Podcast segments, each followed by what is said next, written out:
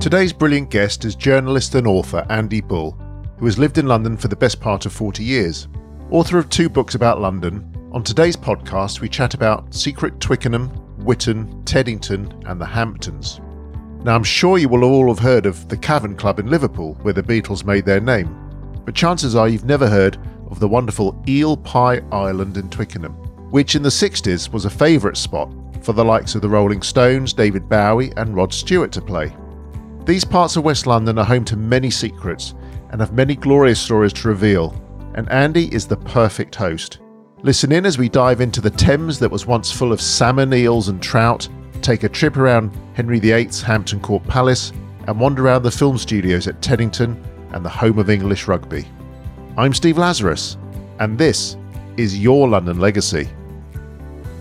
I've got a special offer for you. Regular listeners to the podcast will know that at the end of each interview, we ask our guests to tell us one or two of their favourite places in London that is personal to them and perhaps not everybody knows about. Well, I've now compiled for you 60 of my guests' favourite places in London, and you can get this unique brochure 100% free. Alongside each guest recommendation is a brief quote explaining why they love the place, a lovely picture of it, plus links to the venue and the podcast episode itself so you can check it out in your own time. It's completely free, and all you have to do is go to www.yourlondonlegacy.com on the homepage and click on the red button where it says Guests Favourite Places in London. Click here for your free copy. I hope you enjoyed as much as I did creating it for you. Keep listening. Best wishes and keep safe. Steve. Right, well, I'm delighted to have on the podcast today uh, the author and journalist. Well, I don't know if you still call you a journalist, a former journalist, maybe, uh, Andy Bull. How you doing, Andy? I'm good, thanks. Yeah, the journalism is sort of a little bit in the past these days. What with age and the fact that uh, newspapers aren't the places of um, of em- employment that they were. So I've basically been self-employed for quite a long time now, most of this century um, and I've really got more and more into into books and and writing. So more author than journalist these days. I don't believe it when you say age. You, you look a young man still to me. I'm not going to ask you your age. That that would be impertinent. Sixty-four, Steve. I'm I'm proud of it. You seriously sixty-four? I am. Yes. You, you certainly don't look it. you, sh- you, should have your you should have your feet up, relaxing. Then surely, just yeah. No, that would get really tedious, though, wouldn't it? The, the great thing is, I find with um, age and having a little bit of financial freedom is you can do what you always wanted to do. And I always loved writing, but I found that I could make more money as an editor, and you know, people started promoting me. So you end up not being able to do any writing and getting other people to do the writing for you, and feeling really frustrated because you felt you should have done it and could absolutely definitely have done it better. Yeah, absolutely. So, tell before we go into um, obviously uh, one of the purposes of getting you on the podcast is to talk about your recently published book, part of the Secret series by Amberley Publishers, called "The "Secret Twickenham, Whitton, Teddington, and the Hamptons." Bit of a mouthful, but yeah, bit, a bit of a mouthful, but uh, we'll we'll we'll come on to that beautiful part of West London shortly. Yeah. Before we come on to the book, how did you get into? Uh, because you were a journalist yeah. prior to York. Yeah, yeah. How did you get into journalism? What's your, what's your background, first of all? So I did an English degree, and um, I naturally, being an arrogant young man, didn't bother to apply for any jobs. And I thought, you know, I'll probably go into publishing or something. And one day my dad said, "Well, have you thought about local newspapers?" And I thought, "Oh, for goodness' sake, local newspapers! You know, absolutely beneath me." Anyway, when I couldn't think of anything better to do, I started applying and I got a job as a graduate trainee on a local newspaper. It was a big group, but they owned a lot of papers around the country. And I was on the Hastings Observer, where in those days you used to do a formal apprenticeship. So I basically, for two and a half years, um, learnt the ropes and then moved on from there, really. Um, it was a sort of classic newspaper background that I think has probably died out or is dying out these days because local papers are struggling and, um, and, and going to the wall. But you basically used to start on a weekly paper, go on to a daily paper, then start doing shifts on Fleet Street. So, for instance, I would do shifts on anything from, well, the Sun, the Mail, the Express, and you'd hope that a, a job would come up. And the first job that came up was on the Daily Mail, and it was something called a night stone sub, which were f- for features, which basically meant you worked from 8 p.m. to 5 a.m. with the printers, looking at the. This was all what they used to call hot metal. I don't know if that phrase means anything to you, but it was basically yes. everything was set in type. It was, although mm. we could easily have been doing computer setting, um, the unions were so strong in Fleet Street in those days that they managed to um, hold the tide back for 20 years or so. So we were still doing this hot metal. So I basically spent my nights with a lot of printers, begging them please to correct errors that I'd spotted and um, and try not to touch anything because if you did, they would black the pages. But um, from there, it got a bit better. So I went on. I worked on a newspaper called The Independent, which launched in 1986. Um, that was quite interesting because at the time it was three journalists who broke away from the Telegraph, decided they would start their own newspaper. And they did. And it coincided with the time when Rupert Murdoch had taken the Times into Fortress Wapping, and which again, some Londoners may recall, quite bloody days. And about 40 very good people from the Times thought, sod this for a game of soldiers, I'm leaving. So they all came over to the Independent. And all of a sudden, we were quite a fashionable enterprise. And as I said, that was in 86. And then from there, I sort of walked worked on various other newspapers, including the Times, where I was editing the online section um, at the time, around about the turn of the century when um, the internet was really beginning to take off and we were all struggling to work out what to do with it. But then, yeah, went freelance in about 2003, 2004. And um, as I say, been an author pretty much ever since. So, what's the role of an editor? I mean, as as such, where you do you have editorial right to sort of to, to determine what is actually published and what is not? Do you do you yeah. edit out sections which you don't like? I mean, what, what is what is your role? What was your role at the Independent? Well, well, principally, the editor comes up with the ideas. So you'll have a conference. If you're on a daily paper, you'll have a morning conference, and the editor will say, "Go around the desk to all the people in the different departments." Okay, what have you got? And obviously, to a large extent, the stories are happening, news is happening. So you have to essentially cover it. I'm on a paper like The Independent. I was working um, initially on the kind of comment pages. They used to call them the op ed pages, opposite editorial. So you'd need three or four substantial pieces of comment each day, which were relevant to the day's big issues. So it was up to your nous and principally your understanding of the reader and what they were interested in, in the subjects that you felt you'd be covering. And if you got them wrong, the editor would tell you fairly rapidly, and, and so would the readers. But um, fortunately, the great thing about the Independent was it was quite a young team and quite a young readership.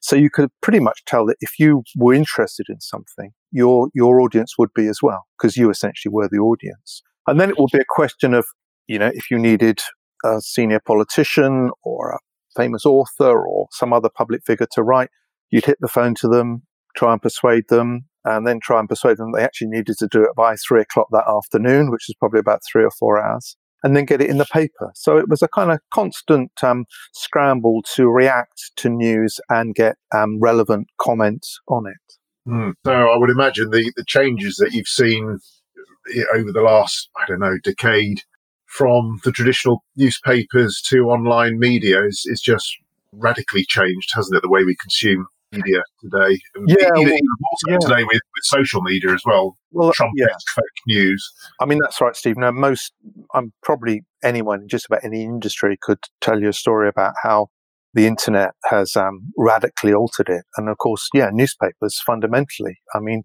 well, one of the key things was people w- wanted to go online and read online. Um, we were, of course, all delighted to be able to put things online. We had none, no lag, no time lag. We could instantly react, which was fantastic. But in the early days, we couldn't work out how to get people to pay for it. Um, and now a few papers like the Times have managed to do it, and papers are beginning to get subscription, online subscription. The New York Times is a real leader around the world. They are doing phenomenally well and beginning to get, I believe, somewhere close to the kind of revenue they would have had for print. But it's still a huge struggle. And the other great big thing is that all the advertising has gone to Facebook and Twitter. And now that's why you're seeing local papers collapsing. They don't have any classified ads anymore. They don't have, you know, display ads. They don't have the revenue stream that used to basically underpin the production and, and make um, financial sense of the enterprise. And it's looking very doubtful, I in my opinion, that um, you'll ever have local newspapers again the way you did, which is a shame. It's um, a concern because while, you know, naturally journalists don't have the greatest reputations around the place, I think what local papers did at the very best of times was they held to account. We went to every council meeting, every committee meeting, we went to every court case, everything that happened went in the paper. And once that doesn't happen, once there isn't a reporter sitting in a court, once there isn't a reporter sitting in a council meeting, a committee meeting, that role of holding um, power to account has disappeared. And um, you know, I think that's that's a worrying uh, worrying trend. I'm not saying we were angels by any means, but um, I don't see any real alternative, and I think there's there's a big gap there that um, is um, to our detriment. I suppose the alternative is uh, interested parties turning up at these meetings and posting out their tweets and social media posts and blogs. Yeah, and and, and you know the kind of what you might call, or I don't know if it's still called it, but um, uh, citizen journalism. It has been a great big trend, and you see a lot of things. I mean, a lot of stories now are covered because people are there, and everyone's got a camera in their phone and they turn it on. But there can be problems there because, particularly as we're noticing in these days of um, you know um, fake news and um, all kinds of allegations and um, assertions that the truth actually isn't the truth and that my truth is as good as your truth. It's having trusted sources of information. And it can be very hard to know whether you can trust a source of information. And we're seeing that, you know, on the, on the world stage with Russian interference, with the kind of things that Donald Trump will say about truth and what is truth, what isn't truth. So much so that the BBC now have their own fact checker journalistic department, don't they? Yeah. They to verify things that are put out there. Absolutely. And I mean, you know, it gets to getting to the truth of something, to getting to a situation where you can say, right, this is actually what happened, can be really difficult. I mean, this whole news business, it's not easy. It's not easy. It's very easy to get it wrong. And, um, you know, and these days it's very apparent when, when you do get it wrong. But you're right, the fact checkers, you know, the people, the, the, the people who will look at the figures so that the government gives us figures every day about COVID and rises, falls, and all the rest of it. And it's fantastic to have somebody who really understands statistics uh, saying, well, hang about, you know, that may be true, but let's take this in this context and let's let you know let's let's see the wider picture and and open it up a bit. Yeah. Well, what is true is the fact that you've written this wonderful book, which we'll repeat is uh, Secret in the Secret series, uh, Twickenham, Whitton, Teddington, and the Hamptons. So you're a West London lad. Whereabouts do you live? Well, I, I live in Ealing. I've lived in Ealing since 1983, I think it is. I actually was actually brought up in Kent in the Medway towns. But, you know, I mentioned that one of the things you wanted to do as you were a journalist was do shifts on Fleet Street. And of course it, it helped if you were, if you were, you were in town and you didn't have to drive half the, half the night to get home. So coming to London made sense. And, um, my wife was a, on a local paper in West London and she'd had a flat in Ealing. And, you know, so I knew Ealing a bit. And, um, like a lot of people do, you find a part of London that seems to work and, um, and you settle in it, which we did. And you think, well, actually, there are some parks. The schools aren't bad. So you have a family, you, you stay. And, um, yeah, so I've been here ever since. And I, I love London. I think it's a, it's a fantastic city. I think the, the wonderful thing about London is anyone could be a Londoner, wherever you're from, whatever your background. You know, if you want to understand the values of London and respect London, you're welcome. I think that's fantastic. No, I couldn't agree with you more, which is why ultimately I uh, created Your London Legacy. and we've yeah. such a diverse list of uh, characters and personalities who've uh, taken part in uh, this uh, show. It, it, it's just amazing. Now, looking at the, what, first of all, why did you choose to write a book on this particular part of London? I mean, having looked at the book, it actually embraces an area which is relatively small yeah. in terms of its, its geography. I think it's five miles from five and a half miles or something from from top from the St Margaret's part of London down to Hampton. Hampton yeah. Court, if you want to go that route. It's not a it's not a big area, yet it embraces such a huge and diverse historical aspect, and also was so important to the growth of London as a capital city as well. Well, ab- absolutely. I mean, um, I'd become interested in the area simply from you know, like knowing it, traveling around it, working in little bits of it, or um, you know, going walking along the Thames, that kind of thing. But the great thing about Amberley is they they have this secret series which they've been running for some years, and it's it's phenomenally successful. And they essentially take areas which are small areas like this, and uh, it's really up to the, the the author. But you basically pick about eight subjects, and you look at them in you know reasonable detail. The thing about this small area is, as you say, there is so much in it. I mean, it's got uh, it's got the Thames, which is you know the absolute you know main artery of London. It's got Hampton Court. It's got great big um, mansions down the river. It's got all kinds of aspects. I mean, you know, the, the, there were, there were all sorts of things that I thought, well, I, I can make, I can make this work because uh, uh I'll focus on the river. And so, for instance, you've got, you know, the fact that the river was, was the way that um, produce was taken to London's food market in Covent Garden. and the fact that all around, all through that area, you know, Hampton, Whitton, Twickenham, Teddington were market gardens, massive, massive market gardens, produce taken down the river to Covent Garden. The boats came back full of uh, horse manure that they cleared off the streets, which was put on the land. That felt like a nice thing. The river and fishing, the river and boats, that all interested me. Aspects, you know, like Pie Island, where um, there was this remarkable um, rock and roll club in the early to mid 60s, which was like uh, an equivalent to the Cavern. You know, the fact that the, the river was, once people started to get free time, they started to, you know, spend their leisure hours on the river. So you get things like the kind of real life versions of Three Men in a Boat taking place. Mm. So I thought with all that, there's there's a lot to be looking at. And frankly, when you get down to it, it's what it's what you leave out that's the real pain because there's so much more you want you want to say. So, how did you go about de- determining, or how did you go about doing your research? First of all, because as you say, it is a huge amount of history that you can you can delve into, both both going back to you know medieval times, even before then, yeah, uh, and more contemporary when you're just looking at the birth, potentially the birth of rock and roll, if you like, on the yeah. Pie Island. Yeah, yeah. Uh, and the D-Day and Normandy landings as well, uh, because I didn't even appreciate, you know, the significance of the boat builders and. Well, I mean, I suppose first of all, I started, you know, reading around the subjects. I mean, the great thing is there are two brilliant sources of, of information, local information. That's um, the kind of local history groups who very often have published a lot of interesting pamphlets, leaflets, small books, which are available in the better local bookshops. Also, these days, of course, they uh, a lot of those places, like the little museums in Twickenham and Teddington and so on, and Richmond Library, have got a lot of stuff online.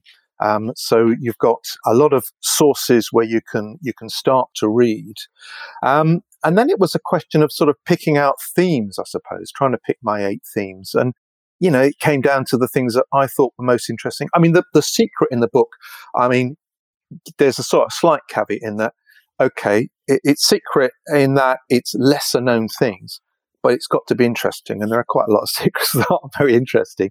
So what yeah. I, what I aimed to do was pick out areas, uh, lesser known things, things which even people who've lived in the area, you know, all their lives might not know about or aspects of those things that they might they might not know about well i'm betting a lot of people listening to this and we have listeners right around the world i'm betting a lot of people aren't aware that rock and roll could be traced back to a little little bit of land in the middle of the, the thames called eel pie island so tell us a little bit about that and yeah. all the famous people who weren't famous at the time rock stars who made their name there back in the 60s. Sure. Well, absolutely. I mean, look, we've all heard of the Cavern.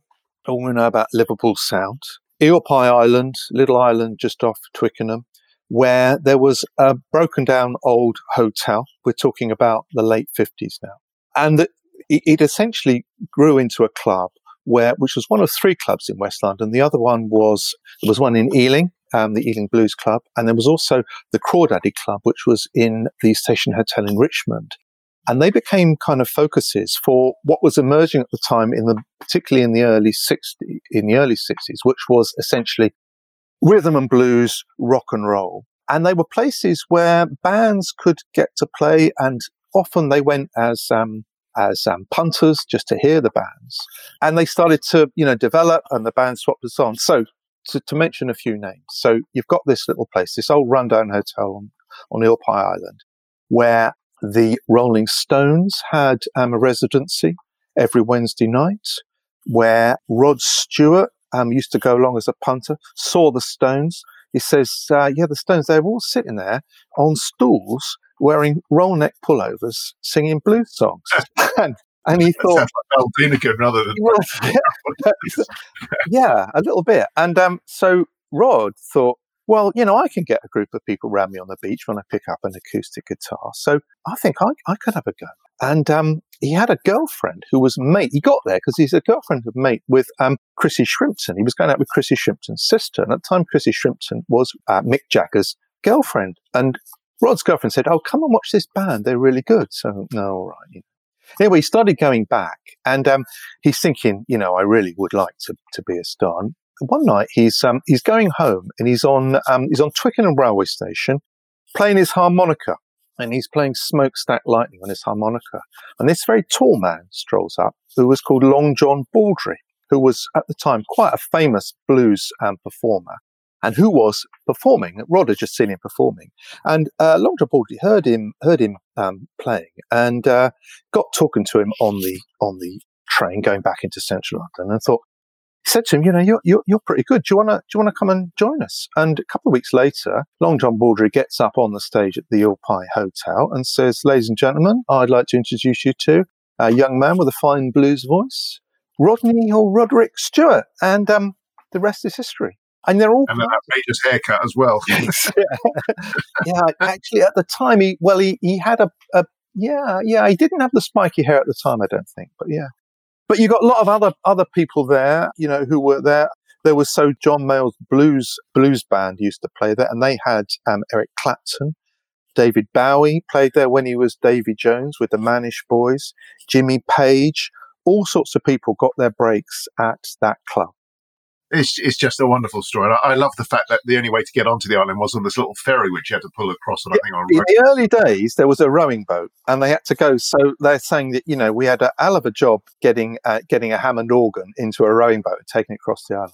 Later there was a bridge that was built. Steve, can I tell you about um, the other aspect of this this story that I think people don't even even if they know about know about? Well, so and I I didn't know this, and that's why I say like the book is called Secret. So okay, even if people say, yeah, I did know about Eel Pie Island, and a lot of people went to it if they're of a certain certain um, maturity and vintage. Probably don't but, remember it much. maybe not. No, like the sixties if you were there. But the music was a kind of an accident because there was a bloke called Arthur Chisnall who was in his twenties and he was working in a junk shop in Kingston called Snapper's Choice.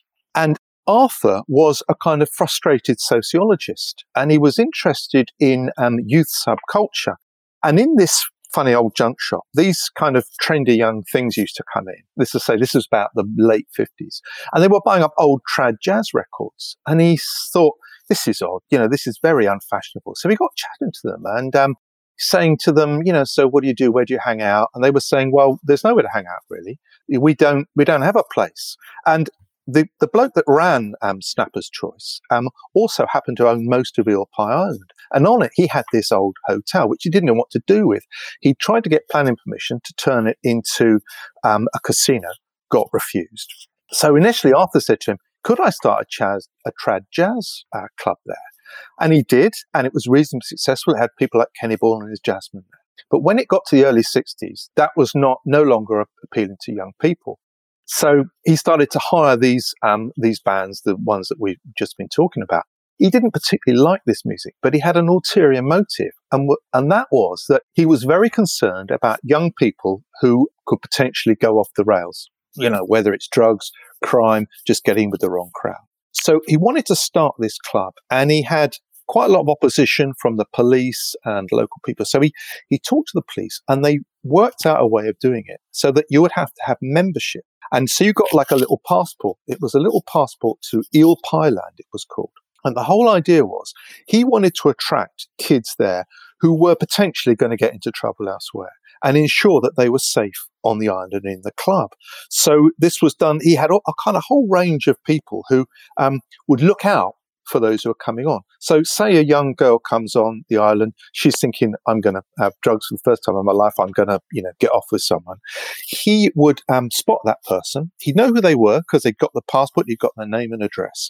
When what he considered a, a vulnerable person would come onto the island, he would kind of um, nod to one of the kind of people who were his very unobtrusive um, um professional assistants. It might be a, a off-duty policeman, it might be a vicar, it might be a social worker and they would keep an eye on that person and make sure that they didn't get into serious harm. They'd also, if they saw people who were kind of at a loose end, they'd introduce them to other people. They'd start get them into groups, uh, getting friends, um, uh, just making sure that they were basically having a good time. They were, they thought that they were being real rebels in going there. You know, if they'd known he was doing this, they would have said, forget it. I'm not going to go somewhere which my mum wouldn't approve of. I'll, I'll go somewhere else. So it was a it was a really smart thing. So it was a kind of it was a forerunner to kind of outreach, and um, it's been written up. All kinds of you know academic studies have been made of Arthur uh, Chisnall and what he did. Um, but as I say, I, I hadn't heard that story. And I only found it actually largely through wading through in the British Library, through theses um, and reading about, uh, reading about him and, and what he'd done. So, you know, as I say, I think there's, there's the two aspects there. You've got this amazing story of the, you know, the, the, the cavern of the South, but you've also got this bloke that I'd certainly never heard of, who's got this really smart idea and is doing something absolutely unique and original. Yeah, it's a wonderful story because that is exactly the sort of person we want to highlight on this uh, on this podcast. You, yourself as well, but obviously, yeah, yeah, know, no, finding, finding yeah. these little nuggets, these these little golden nuggets, these perfect stories of people who are doing amazing things. Who uh, uh was he awarded an MBE or something for his services at some I think stage? he did get an MBE. Yeah, he was he was certainly uh, he he was you know called in to advise government and so on. You know, yeah, no, that's amazing. Yeah, yeah. And unfortunately, the island fell, uh, uh, you know, after its heyday, it fell into disrepair. And I think there was a fire in the hotel and the place yeah. down. That's right. Arthur, Arthur's Club sort of failed in about 67. And there, there were issues. I mean, reading between the lines, I think that that kind of understanding he had between the authorities broke down. And he got refused a license um, because he was accused of having dancing there, which, well, it did have a, str- a sprung dance floor that had could could take 800 people, so they were kind of likely to dance in it. Anyway, that, that fell out. It, then it got squatted for a while. There, there, was an attempt to revive it in the kind of in the kind of um, sort of latter days of um, psychedelic rock. So bands like um, Edgar Broughton Band and so on played there. But then it got taken over by, it became a squat and um, it got pretty seedy and dangerous. And yeah, as you say, uh, it got it got burnt down, and um, it was subsequently demolished. Now, if you go to Eel Pie Island these days, it's um, you, you go across a bridge and there's a little walkway, and it's no, it's a lovely place. If, if anyone's interested and they haven't been, go for is a stroll. colony now, which is open to the public a couple of times a year. Yeah, that's right. Yeah, so essentially, I mean, strictly, I suppose I should say the island is is is private in that it's just full of like a lot of little um, uh, wooden cabins. But about twice, it's many many artists live there and about twice a year they will they will do an open day and you can you can find out when it is. And uh, they I don't, God knows about whether they're going to be able to do it this year but they usually do one sort of in the approach to Christmas. Yeah so it's a place it's kind of a bohemian bohemian place still. Well uh, that, that's a, that's a wonderful story but let, let's sort of jump in our time machine now and go go back a couple of centuries. Tell us about your research that you did into Hampton Court and, and Bushy Park. A lot of people will think of Hampton Court uh, and the palace there and associate it with Henry VIII, of course. And think of the maze there. Uh, you've got a great secret there about how to get out of the maze. Maybe you can touch on that if you want to give a big secret away. Because I, I can, I can, I can do that one. how to get out of the maze. Yeah, and that's um, I mean it is famously meant to be very difficult to get out of. But the trick is that if you go and you keep you keep your um, the the hedge on your right to your right shoulder, and you never let go across to a, a hedge on your left, that will take you all the way into the middle, and then you turn around, it will take you all the way out again. It will take you into lots of dead ends, but you will never make a mistake. Fantastic. Well, I don't know if it's open at the moment, but next next time it's open and we're we're out of lockdown, get yourself along to Hampton Court Palace. So tell us about the fish farming then and the, the market gardens, because that obviously was yeah. very important from feeding London and Londoners and the, and the, and the rapid expansion of London as, as a capital city. So tell us a little bit about that. Yeah, well, absolutely. So the market garden side of things, you had essentially a very large area. I mean, uh, if you take about the this area that, that the book covers, Twickenham, Teddington down to the Hamptons, in the 18th, 19th centuries, 40% of that land was market gardens. Um, and uh, it was it was employing probably about fifteen thousand people. So this was a massive enterprise, um, and uh, it, it, it was essentially feeding London. London was fed from that area, and for a long time it was just small, you know, little market gardeners, just you know, one man, one man and a and a hoe kind of thing.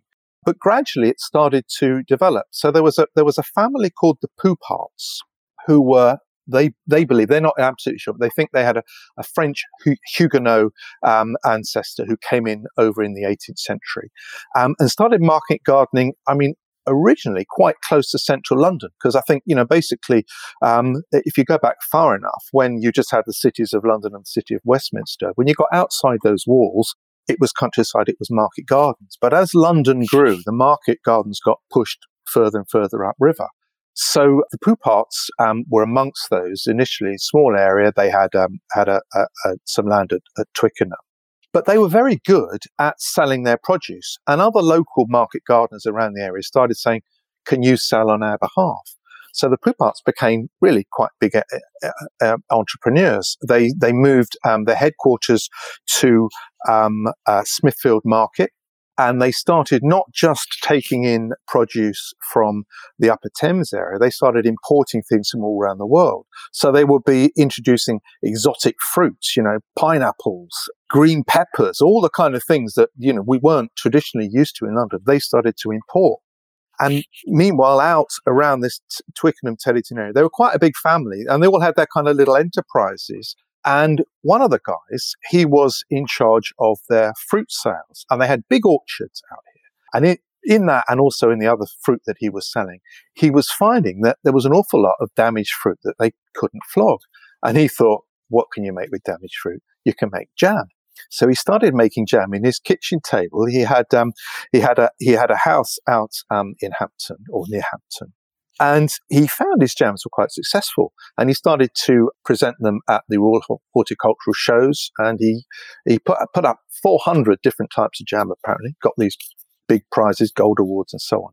So he opened a factory. So there was a, a great big Pouparts jam factory in Twickenham which was selling jam all around the world. And you see, I, in my researches, I found adverts in American newspapers and so on. It was a massive great place.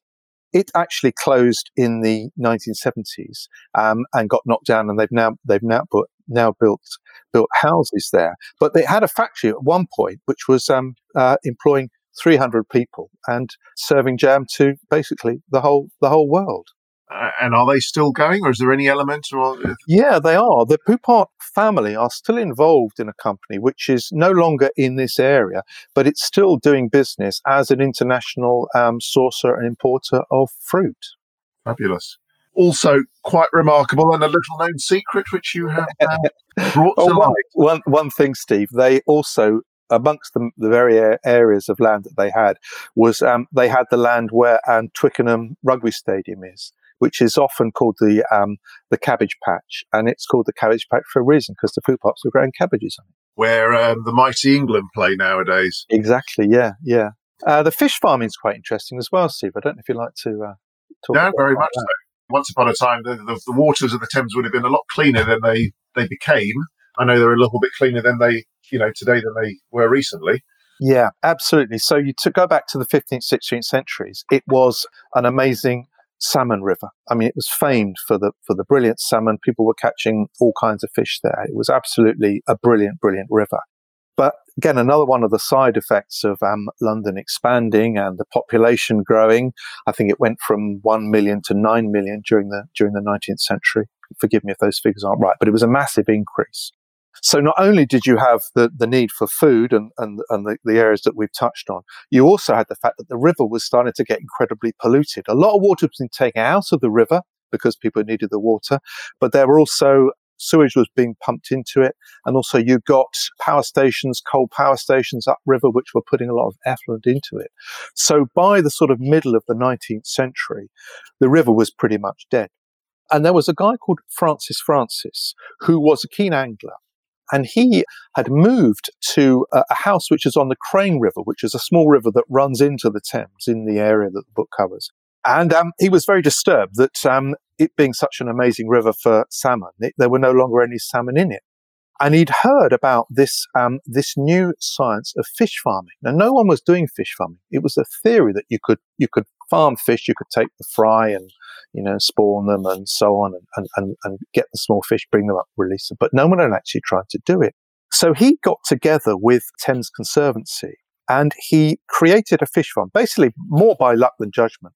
A fish farm, one on the Crane River at the end of the river at the end of his garden, and another one at Hampton on the Thames. And they started to breed fish. Within about he was an absolute pioneer of this. And within about five years, they were managing to release 200,000 small fish into the river every year. Brown trout, particularly, a lot of them. And this was fantastic upriver. It meant that the river was alive up at this end. Down in the centre of London, still not great. As you as you mentioned, it was really only until you know recent decades, certainly within living memory, that the river started to get cleaned up here. But it was upriver, one guy, and this idea about fish farming that actually meant that the river was saved and that it became um, a place where where where fish could could be um, could breed and could could succeed. And he he exported this technology all around the world, all to Australia, New Zealand, and so on. That's remarkable. And you've got some great pictures in the book as well of his uh, Francis Francis Fish Hatchery. Yeah, that's right. One of, the, one of the lovely things that when you when you're doing this research is you find there were these sort of illustrated newspapers, you know, the London Illustrated News and so on in, in the 19th century, and they would do these massively detailed, very large, almost like a whole page line drawing of some big event or or so on. And you see there, there's a picture it's a bit hard just doing with audio, but it's essentially um, uh, in a great big shed. It's a whole load of things. It's almost like um, um, um, simulating a, a, a, salmon river, you know, where the salmon are dropping down from level to level to level. So you've got this process where I believe they will put the fry in at the top, and as they bred, they would get bigger and they would flop down and flop down and flop down until they could release them in the river. Well, it's a remarkable book. It's, it's it has to be a remarkable book because it's covering a remarkable area and part of London. And there's so many, as you say, you've broken it down into sort of eight distinct uh, chapters and themes. From the, we've discussed some of them: the Market Garden, uh, Hampton Court, some of the grand houses, some of the famous people. Is it Alexander Pope? I think um, one of the great, the famous poets who lived in the area That's as well. Right. Yes. Yeah. Um, Eel Pie Island, Twickenham. We haven't even touched on the film studios or there's a section on weapons of war, which we, you know, is another whole yeah. section which is well worth discussing. But I'm mindful of your your time uh, this evening. So, if people want to find out a bit more about you or the book, how do they get in touch with you, and how do they get hold of a copy of the book? Yeah, so the book's available. Probably the easiest way these days is through Amazon, um, or from the publisher. Amberley has a website, which is um, which is which is pretty easy to do.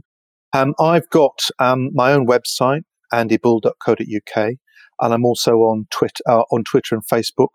I tend to do quite a lot on on Facebook, particularly these days. I find you get an amazing engagement with people who are interested in the in the stuff you're writing about, and I've also got amazing things to tell you that you wish you'd known about when you actually published the book. But uh, but there you go, you live and learn. That's great. And also, I understand you've got another book out now, just out today, I think. Yeah, out, out today, actually. Yeah, I mean, it's a bit, it's a bit, it's a funny time for everyone these days, particularly in publishing, where books have been held up for months and months and months. So, um, so they've, you know, a bit like London buses, two books have come along at once. So, yeah, the book is Pilgrim Pathways, which the the idea I had here. I mean, I, I thought of this idea before lockdown, but lockdown and and the kind of restrictions that we've got now made it even more relevant. My idea was I love the idea of pilgrimage, but I know I knew that pilgrimage routes are hundreds of miles long. And I didn't think I was going to get over to Compostela uh, or the Via Francigena through France and Italy. And I knew that there were a lot of um, pilgrim paths in the UK, but they were, again, a couple of hundred miles long. And I thought, well, what about trying to do pilgrimages that you can do in a weekend? Or indeed as day walks. So I started looking around the country and I came up with 20 and they're kind of edited highlights of longer routes. But in doing this, and in one, the one area that I found that's particularly relevant to London is, I mean, no one thinks about pilgrimages in London. So when I was looking at this idea of a pilgrimage, I wanted to get a route around London which would encompass some sort of interesting different things. And one thing I discovered was there's a saint called Saint Botolph, who um, is the patron saint of travellers who has got or had four churches named in his honour around the walls of the old city of London. And they run from Bishopsgate um, round to Aldgate, and there's one that's quite close to uh, St Paul's Cathedral. So I thought, well, that's an interesting thing to try and follow those those routes. And I wanted a starting point, and so I thought, well, Westminster Abbey would be an interesting starting point. Um, that's got the shrine there to St Edward the Confessor, and of course, as anyone who's been into uh, Westminster Abbey, Abbey, knows, all kinds of saints and famous people and so on. And so I thought, well, I'll, I'll walk from there. And I devised a route walking down the Thames from there to Southwark, uh, walking down the Thames to Southwark. And that is the point where pilgrims on, uh, who Chaucer wrote about, going to Canterbury, that's where they would leave London. They would go to the Tabard, a pub near Southwark Cathedral, and that's where they, where they'd all gather and they would go down to Canterbury. Now, um, the Tabard is, is no longer there, but there's a very similar inn there called the George, which you can still go, and it's actually run by the, the National Trust. Um, and it's a galleried inn, almost identical and in a very similar place to, um, to the one where um, Chaucer wrote about. So now you're sort of getting an interesting theme. You're beginning to pick up, pick up some things. From there, I went across the river, went to the Tower of London, where now, I mean, I think we all know about the Tower of London jewels, all the rest of it. But there's also the aspect of the, the martyrs who were killed there.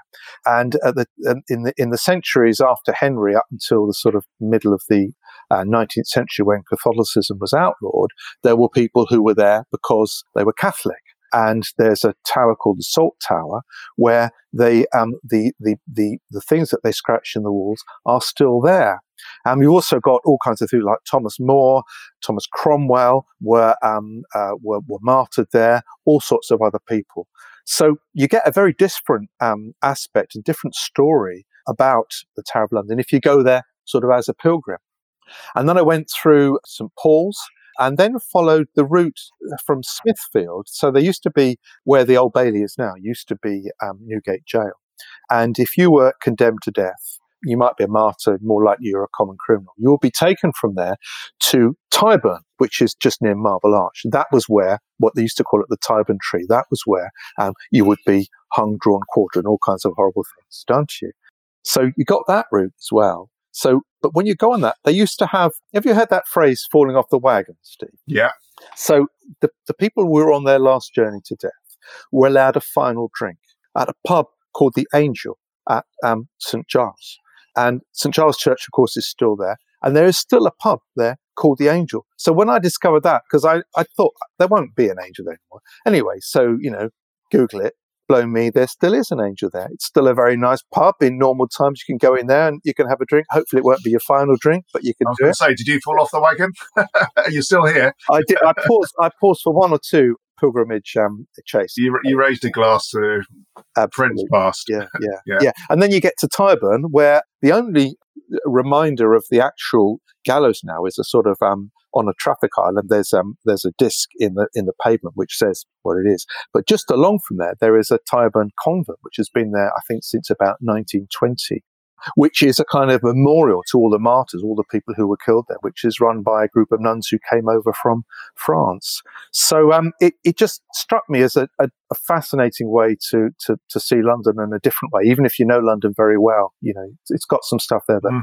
a lot of people don't. No, it certainly sounds like another fascinating addition to your uh, growing collection of, uh, of books. And for those interested in London and, and beyond, and for things to do, as you say, in COVID, out of COVID. you know, yeah, exactly. you can get some fresh air and do the walk. You don't have to go into buildings that are shut down. Yeah, another another great book, Pilgrim's Pathways, I believe it's called. Indeed, yeah. Um, and and again available Amazon. Yeah, that's right. So that's available from the normal sources. At the moment, I'm doing a lot of things on Facebook about it. I'm, I'm posting every every day. I post um, a little snippet um, from it, and um, I post them into relevant groups. So people are interested in London pilgrimage um, will find the groups, or they'll find um, my own uh, my own account, and um, there'll be little snippets from the book appearing there. Perfect. So we're at the time of the conversation with my guest when I ask you to talk about or mention one or two places that are particularly have some, I don't know, some personal significance to you in London? Have you had a chance to give it some thought? Yeah, absolutely. So there's a couple. I mean, I've touched on, I've touched on a couple of Westminster Abbey. I think is amazing. Mm. I mean, when you go in there, a particularly if you, you know, I, I was able to go in. Luckily, the day before they closed this last lockdown, it was just before Remembrance Sunday, and you've got the Tomb of the Unknown Warrior alongside. You know, I think it's three thousand tombs to the great and the good of England, the famous scientists, engineers, authors, kings, queens. I think that's a phenomenal place for any Londoner. And when you go around uh, outside in the um, the cloister, you realise it was it was a Benedictine monastery, and it, it, still feels like a Benedictine monastery. And the other one is a sort of it's it's Fleet Street. So um, when I started out as a journalist, we're sort of going full circle on the conversation here. That's um, good. We have enough Fleet Street. We, all, we all worked in Fleet Street. You know, and it was an amazing place. I mean, um, every night there would be literally tens of millions of, of newspapers produced from decrepit old buildings. During the day, there'd be the trucks with the enormous rolls of, of paper, like the biggest Lavvy roll you've ever seen, loading them in. At night, again, dozens and dozens of vans taking the papers to the railway stations because they were still distributed by um, uh, by rail in those days.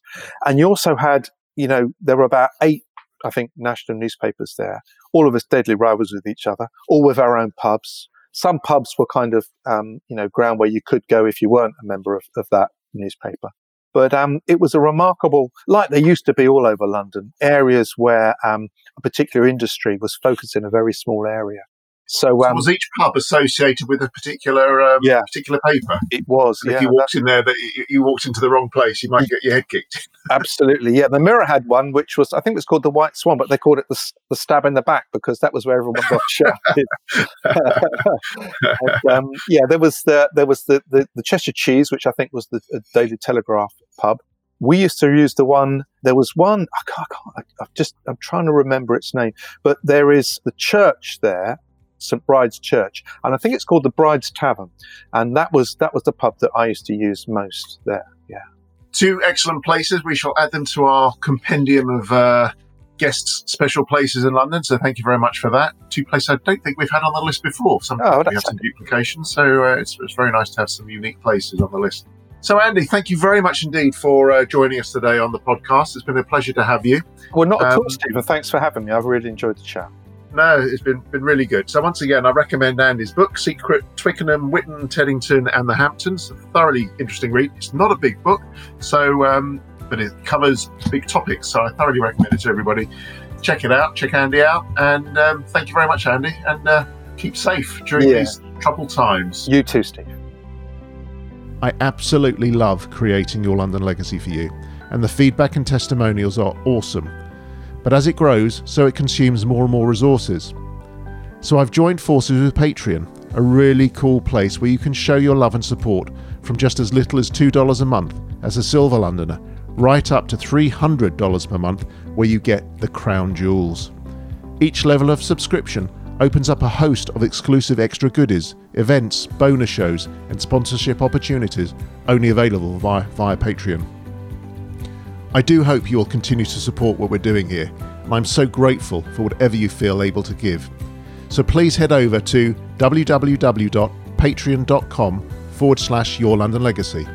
That's www.patreon.com forward slash your London legacy.